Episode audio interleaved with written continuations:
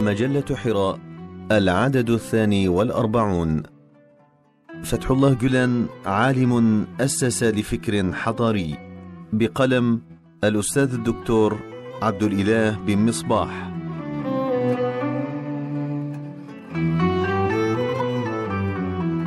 لا شك أن العلماء هم شموع هذه الأمة الذين لا يعرف قدرهم إلا حين يفتقدون أو في الليالي الظلماء التي فيها يفتقد النظر. وما أشبه هذا الزمان بتلك الليالي لما يشوبه من ظلامية في الرؤى حول حقيقة الحق ومزاعم الباطل. فلولا وجود رجال حملوا على هدأة من حمى الأحداث هم الخدمة لما رأت إنسانية الإنسان فيه النور ولما وجدت من يعيد وضع قاطرة الفكر على مسارها الصحيح حتى يستبان الحق فيه من الباطل.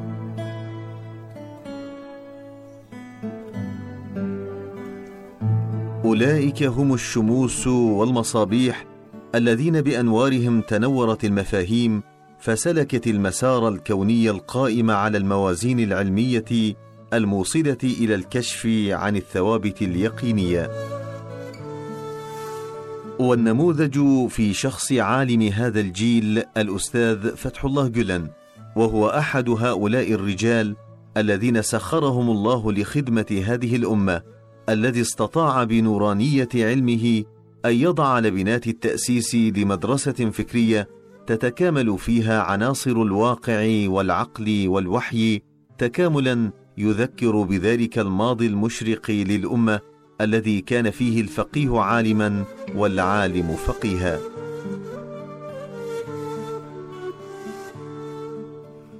ذلك الماضي الذي باستقامة فكر علمائه على درب الاستقامة الكونية استقامت العلوم فأشعت بنورها على القارات الثلاث مشيدة لحضارة شكلت مهد بناء النهضة العلمية الحديثة.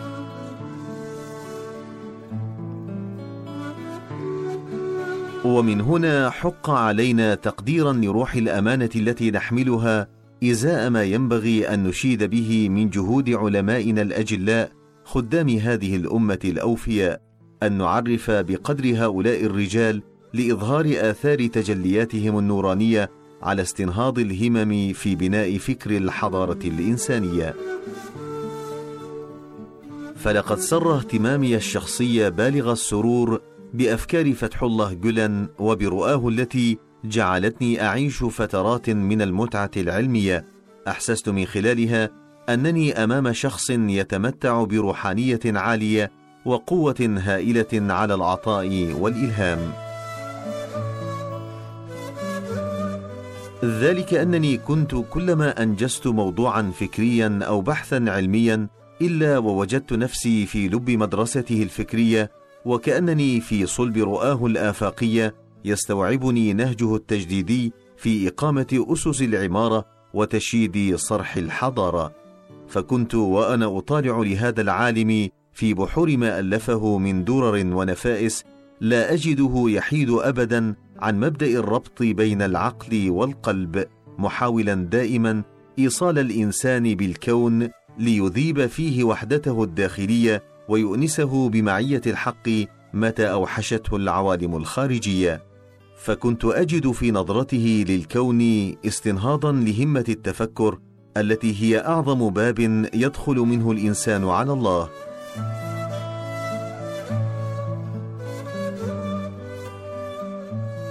ذلك أنه من خلال نظرته هذه أسس لمدرسة فكرية عنوانها التفكر في حقيقة كل شيء.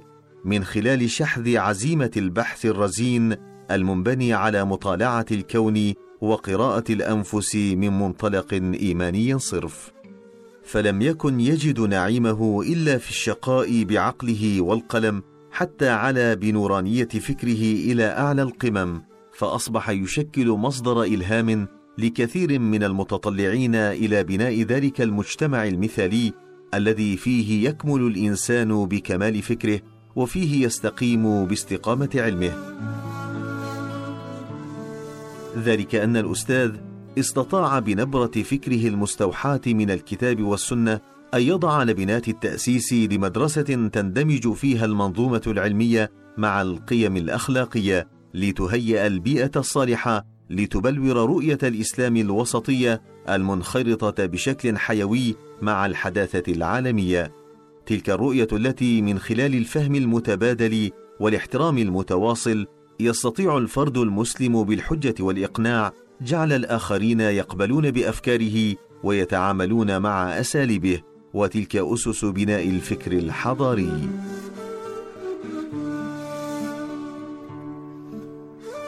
فالعصر الذي نحن فيه له من المعوقات ما إن تداعياته لتستدعي منا نضجا علميا فائقا ورشدا فكريا لائقا بمستجدات هذا الزمان الذي نرى حاجة الإنسان فيه إلى إنسانيته أصبحت ملحة أكثر من أي وقت مضى. وهذا أجده تجلى على عدة مستويات في فكر الأستاذ فتح الله جلن الذي بتحديثه المدارك في فهم القرآن وبتاصيله لعلاقة التفاعل بين العلم والإيمان وببحوثه المقاصدية في ترشيد فكر الإنسان قدم نماذج راقية لانبعاث روح الاجتهاد والتجديد وتوجيهات نيرة لبناء فكر علمي رشيد. فلا يسعني إلا أن أقف وقفة إجلال وتقدير لهذا العالم الذي يحمل هم أمة كالشمعة تحترق لتنير الطريق للبشر وكالشجرة تشقى لتمد الغير بالظل والثمر. هذا العالم الذي برؤيته المنسجمة مع موازين الكون المؤسسة لمدرسته الكبرى التي عنوانها البناء الحضاري ألهم الكثير من الباحثين بتحليلاته المعمقة وأيقنهم أن المعرفة التي لا تحمل هم العشق العلمي لا يمكن لها أن تسهم في البناء الحضاري المنشود. ففي مدرسة هذا المفكر التقي الورع النقي نقرأ في صفحات منظومته الفكرية تجليات حلق بها في سماء اليقينيات العلمية من خلال نظراته الاستشرافية التي كانت مفاتيح لأغلاق حيرت وما تزال عقول الأجيال الباحثة عن مكانتها المفقودة بين الأمم بحيث إذا تأملنا في رؤيته للمسار الذي يجب أن تكون عليه التجربة العلمية لهذا الجيل نجد أنه يحث بكل قواه على مبدأ الربط بين العلم والإيمان لا لشيء إلا لكون الصلة بين العلم والدين هي صلة جديدة قديمة تربط بين موضوعين أزليين قدر الحق سبحانه ألا فراق بينهما بدليل الآيات. ومهما حاول الإنسان أن يفصل بينهما لم يزده فعله إلا خروجا عن الطريق الصحيح وتضييعا للأمانة التي حملها لأنه كما يتبين من خلال استقرائنا لتجربته الفكرية أن العلم الذي يكتسبه الإنسان لا بد إن هو سلمت فطرته أن يلتقي مع الدين فيكون ثروة للدين. لكن إن هو ضعفت فطرته فإن علمه قد يتعارض مع الدين فيكون ثورة عليه ومن هنا تظهر نظرة الأستاذ فتح الله جلن بخصوص آثار الفطرة السليمة على سلامة مسار العلوم التي يجب أن تستقيم باستقامة الإنسان.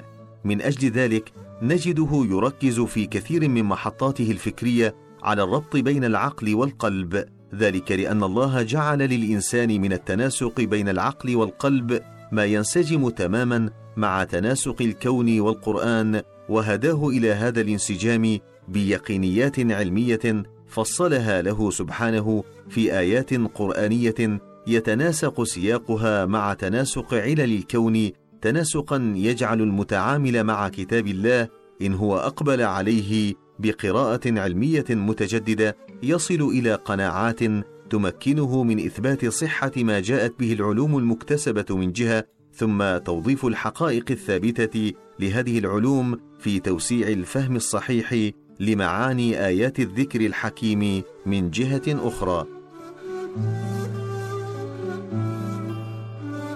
فالقرآن الكريم الذي كان الشهادة العظمى في رؤى أستاذنا الجليل من خلال ما حمله من نفحات العشق والإثارة في كيانه هو على خلاف العلم البشري يخاطب الناس عن طريق ضرب الأمثال مصداقا لقوله عز وجل تلك الأمثال نضربها للناس وما يعقلها إلا العالمون وهذه الأمثال التي تنطوي على معان علمية عميقة غالبا ما نجد الآيات الكونية تعرضها كفضاءات واسعة للتفكر والتدبر من خلال ما تحمله دلالاتها من مغاز علمية لا تنقطع عجائبها ولا تنقضي غاياتها.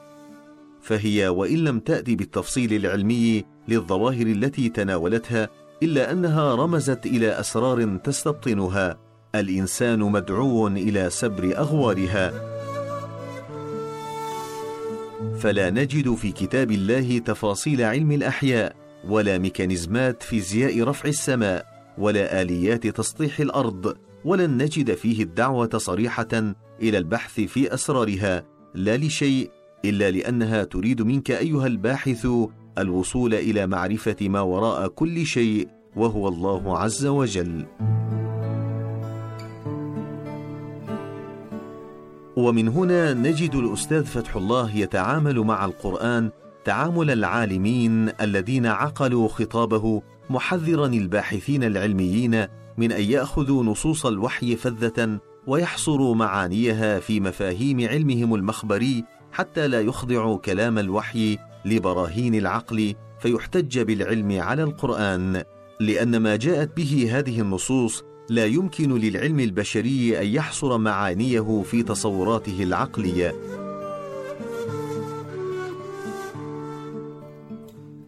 فالعلم الذي جاء به العقل لا تخرج معاني كلماته عن محدودية ألفاظها لكن علم القرآن هو أوسع من ذلك بكثير إذ يخاطب الإنسان من خلال أمثال ورموز قد تبعد كل البعد عن التصانيف المتعارف عليها في المراجع العلمية.